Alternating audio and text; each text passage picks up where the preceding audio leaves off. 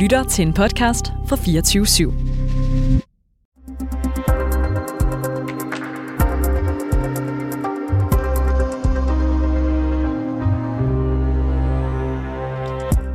Dette er et samlet brev fra alle os i den kulturelle branche, der er bekymrede for jeres nuværende kulturordførers integritet og inhabilitet. Dette er et mistillidsvotum til jeres kulturordfører, Jon Steffensen. Sådan her står der i et brev til udenrigsminister Lars Løkke Rasmussen, kulturminister Jakob Engel Schmidt og hele Moderaternes folketingsgruppe. Brevet her det er underskrevet af 1022 mennesker i kulturbranchen. Fra skuespillere til operasanger, scenografer og chefer. Ja, der er der blandt underskriverne enighed om, at Jon Steffensen, han er ikke en mand, de kan stole på. I dag der spørger vi flere af de folk, som har skrevet under på det her brev, om der egentlig stadig er plads til Jon Steffensen i kulturlivet, så fremt han ryger ud af politik. Og så spørger vi, om branchen egentlig selv bærer en del af ansvaret for, at en 19-årig ungdomspolitiker har modtaget lumre beskeder fra en 63-årig ordfører, der mener, hun har den lækreste krop. Det er reporterne i dag. Mit navn er Niels Frederik Rikkers.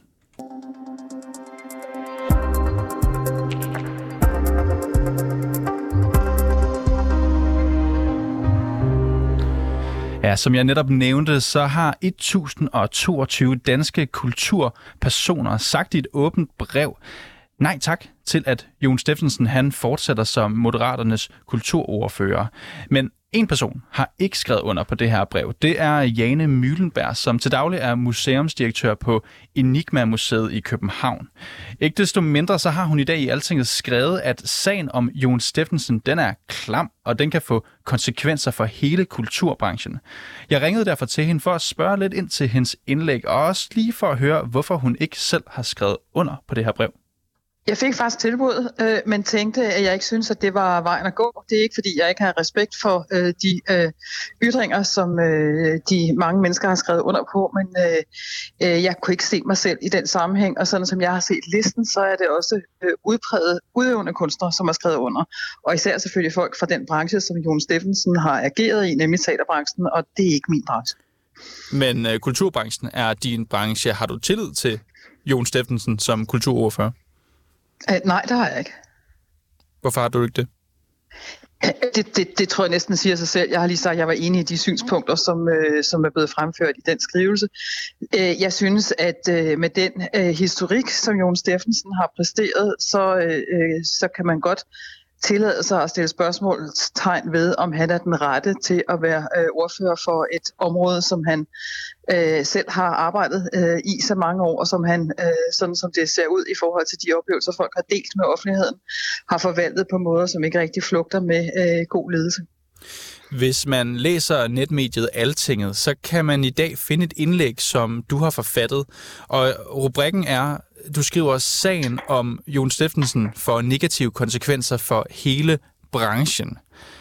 Hvordan kan en mand være et problem for hele kulturbranchen? Øh, min, min klumme handler sådan set ikke kun om Jon Steffensen. Den tager udgangspunkt i den aktuelle sag, det er rigtigt.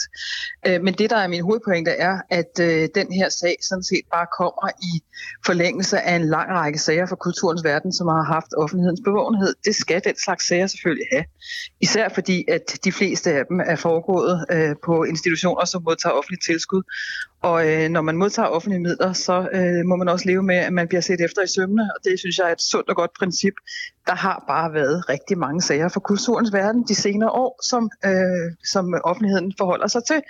Og jeg kan godt forstå, at mange af de mennesker, jeg møder, der arbejder i andre brancher, spørger en lille smule undrende og hovedrystende til, hvordan det dog er, vi agerer derovre i kulturens verden. Er vi bare en forsamling af boemer og klovne, som ikke kan finde ud af at opføre os ordentligt? Øh, og øh, mit svar er altid nej, sådan er det ikke. Men det er rigtigt, at der har været sager, der har også været masser af sager fra andre brancher, men det, der måske er helt særligt ved kulturens verden, er, at vi jo er underlagt øh, rigtig meget mediebevågenhed. Det er vi i øh, gode tider selvfølgelig virkelig glade for, fordi det er medvirkende til, at vi kan sælge billetter. Vi har ikke ret store budgetter, øh, så øh, vi har brug for, at pressen er interesseret i, hvad vi foretager os. Det er også en branche, der er befolket af mennesker, som øh, er kendt, fordi de er store kunstnere, og som øh, derfor også nyder øh, offentlighedens interesse. Og når så vi kan præstere sager, som øh, taler om krænkelser eller øh, øh, grænseoverskridende adfærd, så er det naturligt sager, som finder vej til mediernes overskrifter. Og nu siger, du, nu siger du, at dit indlæg ikke kun handler om Jon Steffensen, men han er trods alt med i din overskrift, og det er jo kommet ud, må jeg formode, i forbindelse med den her, de her sager, som ruller frem. Hvad, hvad er det, han sag princip, altså, går ind og skubber til her? I den går jo ind og bekræfter øh, en øh, myteforestilling, som øh, omverdenen har af, at kulturen er sådan nogle jubelidioter, der ikke kan finde ud af at opføre sig ordentligt, og som øh, kan tillade sig langt mere, end man kan i alle mulige andre brancher. Og øh, det, der er særligt interessant, øh, synes jeg jo, er jo, at vi på den ene side lever af at skabe rammer for, at kunstnere kan udfolde sig. Kunst er meget tit kendetegnet ved at være grænseoverskridende. Det skal det være. Men øh, det betyder ikke, at man skal tage det grænseoverskridende med ind i den menneskelige øh, adfærd. Og det er det, der desværre er sket rigtig mange gange i de senere år. Eller også er det bare nu, vi bliver bekendt med sagerne, og det har fundet sted langt længere. Det er i hvert fald en kultur i kulturens verden, som øh, det er værd at rette søgeløset mod. Og øh, når jeg tager udgangspunkt i Jon Steffensens sag, er det jo fordi, at han øh, nok får endnu mere mediebevågenhed, fordi han nu er blevet folketingspolitiker. Hvis øh, sagerne havde, øh, var kommet til offentlighedens øh, øje, mens han havde siddet som teaterdirektør, så havde det også haft interesse, men, men jeg tror ikke helt så massiv interesse, som det har nu, når han er folketingspolitiker. Men, Jane, du er jo øh, en, en fast bestanddel af kulturbranchen i Danmark. Det her med, at I har en øh, række uheldige sager, at, er det en myte? Nej, vi har sager ligesom, øh, og det var egentlig det, jeg prøvede at sige før, ligesom så mange andre brancher har sager. Vi har vores brødrene kar bestemt, men vi har også en lang, lang række, og heldigvis de allerfleste er rigtig dygtige folk, som arbejder hver dag for kulturen, og gør det på måder, som både er ordentlige og fornuftige, og som kan tåle alt muligt gennemlys. Øh, så når der er enkelstående sager i kulturen, så er det ikke fordi, at vi på den måde adskiller os voldsomt. Det, der adskiller det, er, at vi er en branche, hvor hver en sag bliver belyst af offentligheden. Og du, øh, nu nævner du selv en række af de her sager i dit indlæg. Der er bystesagen, der er MeToo i filmbranchen.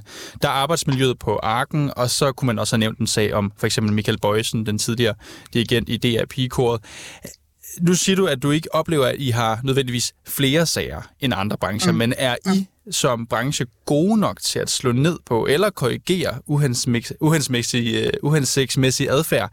Altså, nej, det, det kunne være ikke, hård ledelsestil, ja, adfærd? Eller dårlig ledelse. Nej, det tror jeg ikke, vi er. Øh, jeg tror, vi øh, i øjeblikket i kulturverdenen ser rigtig meget indad og kigger vores egne systemer efter. Vi har øh, i min egen lille verden, som er museernes verden, jo øh, haft for tradition at være ledet af bestyrelser, som meget ofte er frivillige bestyrelser, det vil sige, det er mennesker, som sidder der uden at få løn for det, og mennesker, som meget ofte er udpeget, fordi de har en anden interesse i lokalområdet. Det kan være den lokale dyrlæge, som øh, har fået en post i museumsbestyrelsen, og det gør jo ikke nødvendigvis vedkommende til en dygtig bestyrelsesmedlem på et museum, selvom han kunne være en nok så dygtig dyrlæge. Så jeg tror, at den uprofessionelle ledelsestilgang, vi har haft i kulturbranchen, fordi det er øh, en branche uden særlig mange penge, og derfor ikke specielt attraktiv, er en, vi skal efterse ret betragteligt. Så tror jeg, at vi deler med resten af samfundet, at vi også efterser vores interne systemer. Har vi fornuftige politikker på områder, og på de forskellige områder har vi systemer, som gør, at man kan fange, hvis der er krænkelser, øh, kan vi øh, med øh, sindsro se, se selv i øjnene og sige, at vi har systemer, som gør, at hvis man er ked af at arbejde et sted, fordi man bliver udsat for øh, et mm. eller andet, man ikke skal udsættes for, så kan man indberette det til nogen. Sådan noget ser vi selvfølgelig også på. Jane, nu siger du, at de her øh, problemer, som du så trods alt anerkender, der kan være i forhold til at løse de sager, der så dukker op, de kan til dels skyldes øh, ledelsesproblemer, eller i hvert fald nogle mm. særlige kultur i bestyrelserne. Jeg tænker, at du skriver selv i dit indlæg, at du kender Jon Steffensen. Mm. Har du kendt til nogle af de sager, som er kommet frem, før de kom frem? Nej, ikke de konkrete sager. Har du hørt, at der skulle være problemer med hans ledelsesstil, eller måden, han talte til medarbejdere? Og nu, som jeg sagde før, jeg er jo ikke en del af teatermiljøet, øh, og, og selvom at øh, vi rører rundt i samme gryde, der hedder kultur, Jon Steffensen og jeg selv, så er der langt fra et museum for kommunikation til et øh, teater. Så, øh, så tæt på ham har jeg ikke været, men kulturverdenen er jo ikke en større branche, end at de af os, der for eksempel tit optræder i medierne, jo møder hinanden i sådan nogle sammenhæng. Så derfor kender jeg Jon. Men, men i hvert fald, du siger det her med, at der er ting, I ikke er gode nok til. Er I gode nok til at sætte ind over for den her type adfærd? Nu siger du, du ikke kendt til den, men der må jo være nogen, der har kendt til den. Er kulturbranchen god nok til at sætte foden ned og sige, det her, det vil vi ikke have? Nej, vi har ikke været gode nok. Vi kan altid blive bedre. Og et af de steder, hvor jeg synes, det er væsentligt at sætte ind, det er på ledelseslaget, hvor man får professionaliseret ledelseslaget noget mere, øh, på en måde, som gør, at der kommer nogle systemer, som kan være med til at fange, når sådan noget her opstår.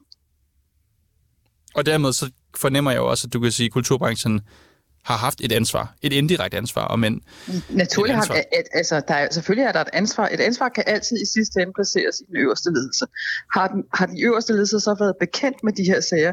Det ved jeg ikke, men jeg kender til andre øh, øh, lignende øh, situationer, hvor at sagerne aldrig nogensinde er endt der, hvor øh, at det endelige ansvar egentlig er placeret fordi at man på den ene eller den anden måde har dækket over det. Så øh, jeg tror, at svaret på at løse det her strukturelt handler om at få implementeret nogle professionelle systemer på ledelsesniveau i kulturinstitutionerne, som gør, at vi kan sikre, at når man bliver ansat på en kulturinstitution, så kan man være fuldstændig sikker på, at man som medarbejder har de rettigheder, som man skal og bør have alle mulige steder i samfundet, også i kulturen. Du siger, du kender til andre sager. Hvor mange andre sager har du hørt, som ikke er kommet frem i lyset, som minder om det, man hører nu om Jon Steffensen? Jeg har ikke konkret tal på dem, men det er klart, at snakken går hos os, som den gør i alle mulige andre brancher. Vi er jo i en tid nu, hvor, øh, hvor at, øh, øh at skeletterne rasler ud af skabene, øh, og, øh, og derfor bliver der også talt på gangene om, hvad der øh, ligesom øh, er, er foregået. Øh, og, øh, og jeg har været i den her branche i 30 år, så selvfølgelig har jeg også oplevet mit øh, som medarbejder forskellige steder. Øh, men da jeg var ung medarbejder og startede min øh, karriere, var der ikke systemer, som gjorde, at man turde og øh, gøre opmærksom på noget, som man synes var forkert. Det er der i dag, og jeg kan da også se bare i min egen lille institution, at øh, der er nogle helt andre heldigvis øh, hvad skal man sige, tilgange til, øh, at man tager vare fælles på, at man har et godt arbejdsmiljø. Så tror du, at en sag som Jon Steffensens, eller de andre sager, som du også oplister i dit indlæg, kan ende med at få positive konsekvenser for den branche, du selv befinder dig i? Ja, det skal de. Ellers har vi jo ikke lært noget som helst. Altså, det vil jo være fuldstændig tåbeligt at sige, at vi bliver bekendt med den der perlerække af ubehagelige sager, og så gør vi ikke noget ved det. Så det forpligter. Øh, og det forpligter øh, folk, der sidder i positioner øh, ligesom min, men det forpligter også øh, de medarbejdere, der øh, måtte blive bekendt med, hvad der foregår, som ikke skal foregå, og i sidste ende forpligter det jo i høj grad øh, de øverste ledelser, nemlig bestyrelserne, for at efterse, det er en, en bestyrelses rolle, og efterse og kontrollere, at de politikker, man har udstukket i den pågældende institution, rent faktisk overholdes. Så lød det altså fra Jane Møllenberg, som er direktør på museet Enigma i København. Hvis du lytter til radioprogrammet En Uafhængig Morgen, så hørte du måske at forfatter og debattør Michael Jalving, han i dag kaldte de mere end 1000 kulturpersoner, der har skrevet under på det her brev, for nosseløse flokdyr. Og det gjorde han efter sine, fordi radioprogrammet til synligheden har haft svært ved at få nogle af de her underskrivere til at stille op til et interview. Heldigvis så har vi her på programmet ikke haft helt lige så svært ved det, fordi vi prøvede nemlig i dag at undersøge, har Jon Steffensen en plads i kulturbranchen, hvis han altså ikke længere har en plads i politik. Og der har min øh, kollega, reporter Alexander Brøndum, grebet knoglen og ringet rundt til en række af dem, der har skrevet under på det her brev. Fordi han vil nemlig finde ud af, om de var klar til at tage imod den tidligere kulturkonge med åbne arme. Og først så skal vi lige høre fra scenograf Sune Vildav Hansen, som altså er en af dem, der har skrevet under på det her brev mod Jon Steffensen. Øh, har du nogensinde øh, selv stødt på Jon Steffensen i din karriere? Eller? Nej, det er jeg ikke. Nej. Hvorfor skrev du under på brevet? Det er fordi, at øh, jeg er enig i, at øh, ligesom mine kollegaer, som vi står sammen omkring, at det er ikke, øh, det er ikke i orden, det han gør. Og øh, den historie, han har, som jeg har hørt fra mine kollegaer, det er heller ikke i orden. Det skal man ikke finde sig i. Og men det duer ikke. Nu har han jo røget på overlov øhm, og kommer tilbage til oktober, eller i hvert fald, så skal det lige tages op igen. Er der noget, øh, Jon, Jon han kan gøre i løbet af sit overlov for at vinde din tillid tilbage? Absolut ikke. En mand i den alder har haft nok chancer til at finde ud af, hvordan man skal opføre sig ordentligt. Og derfor mener jeg ikke, at øh, der er nogen tillid at hente. Særligt ikke, hvis han ønsker at fortsætte politik. Hvis nu det ender med, at Jon han forlader borgen, så skal han jo finde noget ja. andet at lave igen. Øh, og hvis man kigger på hans CV, så står der jo en del kultur på det, så det vil jo oplagt for ham at søge tilbage mod kulturbranchen. Har I interesse ja. i at få dem tilbage? Jeg skal ikke kunne snakke på mine kollegaers vegne, øh, men hvis jeg støder på ham, så vil jeg kunne arbejde med ham som kollega, men ikke som chef. Jeg mener ikke, han har lederevner, når han opfører sig på den måde, han gør og har gjort.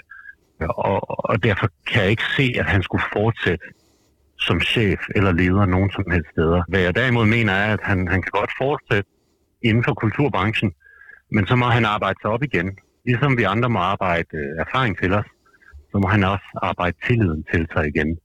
Okay, så du vil mene, så, så hvis nu, altså du kunne måske godt se for dig, at han måske startede som runner et sted, og startede med at hente lidt kaffe og, og lidt frugt og sager, og så bygge altså, sig op derfra. Ikke at starte, han behøver ikke at starte i bunden. Man skal stadig udnytte de evner, han har. Men der er ingen tvivl om, at han skal ikke have en leder eller en chefstilling, før at han har øh, på sit CV øh, vist, at han har erfaring nok til at være på en arbejdsplads, uden at diskriminere nogen. Okay, så du vil faktisk mene, at hvis han viser sit værd igen, så vil han kunne bestride en lederstilling, eller hvordan? Ja, med tiden vil han godt kunne vise det. Jeg mener dog ikke, at han skal på nogen som helst måde røre politik igen. Er du sikker på, at han ikke får en højere stilling igen i kulturbranchen her fra start af? Det er jo lykkes for ham igen og igen, på trods af, at han ikke er gået selv fra mange af hans jobs ja. og lande nye jobs. Øh, ja. altså, hvad, hvad tænker du om det? Jeg har desværre gjort mig den erfaring inden for mange forskellige brancher, inklusive kulturbranchen, at øh, når øh, forskellige øh, direktører og blandt andet og, og andre ledere skal vælges, så går man ud efter nogle parametre om deres leder- eller cheferfaring tidligere. Øh, og det tror jeg også, de vil blive ved med. Og det vil min nuværende chef og min, mine nuværende kollegaer, de vil måske også til tider desværre vælge, at øh, hans øh, erfaringer som direktør og, og, og chef, de, øh, de skinner over hans person øh, og hans øh, lederegenskaber, når det i hvert fald kommer til øh, kontakten med sine øh, medarbejdere. Ja. Så jeg tror desværre, det sker, og, og det, det synes jeg er ærgerligt, men jeg kan ikke gøre noget ved det. Nej. Så du kunne godt frygte, at det kunne ske egentlig? Ja, det kunne jeg godt. Okay. Jeg vil ikke selv ansætte ham, men øh, jo, må, måske hvis han skulle være assistent, men jeg vil sgu ikke have ham som chef, tror jeg. Det vil jeg sgu ikke. Ja, måske som assistent lød det her fra scenograf Sune Vildau Hansen.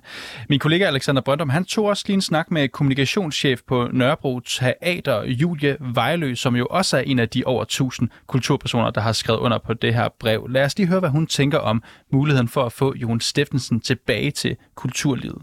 Har du nogensinde øh, mødt Jon Steffensen? Ja, altså en forsamling af mange. Jeg har ikke arbejdet sammen med ham. Nej. Hvorfor har du skrevet under på øh, brevet? Fordi det, det peger på et generelt problem, vi har øh, med ledere, der ikke er deres opgave øh, voksen. Kan du uddybe det? Øh, jamen, altså, når man sidder i en magtposition, som vi jo ser, øh, Jon har haft gennem mange, mange, mange år, så har man et ansvar over for dem, man har som ansatte, eller i hvert fald alle, man har en form for magtposition overfor. Og når man gang på gang er blevet taget i at misbruge den magt, eller i hvert fald ikke leve op til de krav, der bør være til en leder, så, øh, så, så synes jeg simpelthen ikke, at man øh, skal have mulighed for at have den magt. Nu er Jon Steffensen jo blevet sendt på overlov. Er der noget, han kan gøre i løbet af sit overlov for at vinde din tillid tilbage? Altså, jeg tror, løb, helt, hvis jeg skal være helt ærlig, så er løbet kørt for ham. I hvert fald i kulturbranchen. Hvis nu det ender med, at Jon han ikke får sit kulturførerskab tilbage, og han, han skal væk fra borgen, så skal han jo finde noget ja. andet at lave. Øh, og det vil jo være oplagt at finde noget i kulturbranchen i forhold til hans CV. Har I en, overhovedet ja. interesse i at få ham tilbage? Det tror jeg godt, man kan sige nej til. Altså, øh, det, jeg vil sige, at ja, altså, umiddelbart ved jeg ikke, hvad der skal til, før folk kan genvinde, øh, genvinde tillid til ham. Øh, jeg vil tro øh, noget terapi måske. Altså, det skal jeg ikke blande mig i, men, øh, men, men altså, man kan sige, det er jo ikke fordi, at det er én gang, øh, at han har gjort et forsøg, eller hvad man skal sige. Han har fået mange chancer. Så det, det peger jo på et strukturelt problem omkring hans adfærd, eller den øh, magt, han er blevet givet. Så jeg vil sige, hvis Nej, jeg, jeg, jeg umiddelbart kan ikke komme i tanke om noget, jeg synes, øh, der kunne ske for ham, som ville gøre, at jeg kunne øh, få tillid til ham igen. Altså, det lyder som om, du tvivler lidt på, om, man, om der, om der er noget muligt for, for ham at få et job i kulturbranchen igen. I nævner jo selv i brevet, øh, og du nævner det egentlig også selv her, at det lykkes flere gange for manden at, og ligesom at få jobs igen, på trods af, at han aldrig rigtig selv er gået fra et job. Øh, altså, Ja, det, kan, det kan, der kan, er man, vildt. ja, kan, man, kan, altså, kan du være sikker på, at, eller kan I være sikre på, at han ikke, altså, at han ikke får noget igen Nej, altså det, det, er jo netop, det er jo netop det, øh, man kan sige, det her brev peger på. Vi kan ikke være sikre på, at han ikke får den her magt igen. Så derfor så bliver man nødt til at pege på og sige, kan vi lige snakke om, at vi skal lade være med at give ham muligheden for at få den? Er det vigtigste lige nu bare at få ham væk fra det kulturområde? Altså vil det være fint for, for dig, hvis han nu kom tilbage fra overlov, og så blev han for eksempel øh, landbrugsordfører? Altså nu har han jo selv, man kan sige indtil øh, den her sag, der lige ruller i Moderaterne nu, så har han jo egentlig øh, holdt sine sager uden for politik, kan man sige. Eller sine, sin, sine problemer. Dem har han, de har været videt til kulturbranchen. Det var også der havde et problem med ham. Men efter den her sag, der viser han jo så, at han bare tager den samme øh, adfærd omkring ikke at kunne være sin magt voksen med ind i politik. Så, så, så nej, jeg har vel heller ikke have tillid til, at han kunne gå anden øh, ordførerpost. Ja, og det var altså Julie Vejlø, kommunikationschef på Nørrebro Teater, vi hørte her. Og så skal vi også lige høre fra Mette Garfield, som er forfatter, underviser, arrangør og underskriver, underskriver på det her brev. Nej. Hvad hedder det? Hvorfor underskrev du øh, brevet? Jamen det gjorde jeg, fordi jeg, at jeg synes, det er vigtigt at bakke op. Altså, når der kommer så mange øh, udtalelser fra, øh, fra kolleger, øh, og som er så grælde, så, så synes jeg bare, det er vigtigt, at vi står sammen. Nu er han jo blevet sendt på overlov. Øhm, er der mm. noget, han kan gøre i løbet af sit overlov for at vinde din tillid tilbage? Nej. Det synes jeg egentlig ikke, jeg behøver at uddybe øh, mere end det. det. Nej, det er der ikke. Nej. Hvis det nu lykkes at få fjernet Jon helt fra borgen, man kan sige, at nu skal det jo tage stilling til det igen til oktober, så skal han jo finde noget andet at lave igen. Øh, og hvis man kigger på hans CV, så vil det jo oplagt for ham at søge mod kulturbranchen igen. Øh, har, har I interesse i at få ham tilbage? Altså, altså, jeg vil også sige, at jeg har det jo egentlig sådan, at, at folk skal jo også have lov til at øh, gå ud og, og forbedre sig og, og få en chance til. Det synes jeg egentlig, at alle mennesker skal. Men, men det er klart, at der skal også noget til i den her sag, øh, fordi der har været mange, mange episoder og over mange år. Øh, men, øh, men jeg synes heller ikke, jeg vil heller ikke være et menneske, der står og siger, at, øh, at man for evigt skal straffes øh, for noget. Al- Altså er det måske det med lederstillingerne, der er problemet? Vil du godt kunne se ham i en, i en rolle som runner øh, ved et filmsæt for eksempel? Altså skal han ned af rangstigen? Altså, det vil, jeg ikke, det vil jeg ikke gøre mig til, til, til, til dommer for sådan, øh, det, er det er jo svært at sige, altså, men, men det er jo noget med at prøve at opbygge en, en, en tillid, som du også siger igen, og det tror jeg bare øh, vil tage øh, lang tid, og vil tage mere end, end de fem måneder, du så snakker om i forhold til Folketinget. Øhm, og, og, og så er der også en forskel på at sidde i Folketinget og, og netop have så meget at sige over for en kulturbranche, have så meget magt over den. Øh, så på den måde er der jo noget i, i forskellen i forhold til også at være i en ledelsesposition. Så det kan da godt være, at det vil være en god idé at arbejde sig op i et eller andet omfang, for at få vist, bygget, genopbygget noget tillid, ikke? eller og vist, at man har, har ændret sig. Det var altså forfatter Mette Garfield. Og her til allersidst, så skal vi også lige høre fra Natalie Götze Jacobsen, endnu en underskriver, og dengang en tidligere kulturjournalist, som faktisk interviewede Jon Steffensen om MeToo-problematikken i kulturbranchen. Har du nogensinde selv stødt øh, på Jon Steffensen i din tid i kulturbranchen? Ja, det har jeg. Der har jeg interviewet Jon Steffensen øh, til en artikel om, øh, ja, det er sådan lidt, øh, egentlig lidt pudsigt, men hvor han sådan kommenterede på, at scenekunstbranchen har en del af ansvaret for, øh, for øh, krænkelser og seksuelle krænkelser. Den måde, vi sådan fremstiller øh, den måde, man fremstiller kvinder og kvinderollen og manderollen i, øh, i scenekunsten, det, det kommenterede han på i artiklen. Hvad tænker du på, når du ja, kigger på det i bagspejlet? På en måde er det både, det er både tragisk og komisk, synes jeg. Altså sådan, det er sådan, hvordan kan han udtale sig om det, når han selv øh, er med til at, at fodre en krænkelseskultur og bidrage til en krænkelseskultur? Hvorfor, hvorfor skrev du under på brevet? Jamen, det gjorde jeg, fordi altså nu, øh, der tilbage i, ja, det har så været i efteråret, at der begyndte at komme nogle af tingene frem, hvad han har lavet, mens han har været på ABNT, og, øhm, og sådan, og, altså, jeg synes ikke, at det er okay, at han ligesom har været med til øh, både at bidrage til at skabe en dårlig kultur, arbejdskultur øh, i kulturbranchen og scenekunstbranchen, og, og at han jo også sådan, har svindlet med underskrifter, og så kommer der de her, det her element oveni med, med krænkelser. Det, altså, jeg synes bare ikke, at, man, at sådan en person kan sidde i en magtposition, øh, hvor han også kan have, selvom han ikke har, altså han er ikke kulturminister, men han er kulturordfører, og så får han jo en form for indflydelse, hvis han bliver siddende i den position, og det har jeg ikke tillid til. Nu har han jo røget på overlov, Jon Steffensen. Er der noget, han kan gøre ja. i løbet af sit overlov, som kan vende din tillid tilbage? Ja, det, det ved jeg ikke. Altså, han har jo af nogle omgange været ude og sige, at de ting, han har gjort, har været forkert, men på en måde har det klinget lidt hult, når han har gjort det, fordi han har kun gjort det, fordi han er blevet stillet til ansvar over for det. Øhm, så selvfølgelig nogle, altså, nogle undskyldninger af en start, men jeg, altså, jeg ved det faktisk ikke helt, fordi altså, der begynder sådan at danne sig et mønster. Hvis det nu lykkes for jer at få fjernet øh, Jon fra borgen, øh, så skal jo, han jo finde noget andet at lave, og det vil jo oplagt for en mand med det CV, han har, at gå tilbage i kulturbranchen. Øh, er kulturbranchen interesseret i at få ham tilbage, tror du? Øhm, nej, det tror jeg faktisk talt ikke. Så lød det altså fra Natalie Götze Jacobsen. Og det her indslag, det var sat sammen af Alexander Brøndum, Clara Edgar, August Stenbroen er redaktør, og mit navn det er Niels Frederik Riggers. Kære lytter, du har lyttet til et program fra 24 /7. Du kan finde meget mere modig, nysgerrig og magtkritisk taleradio på 24 7 appen Hent den i App Store og Google Play.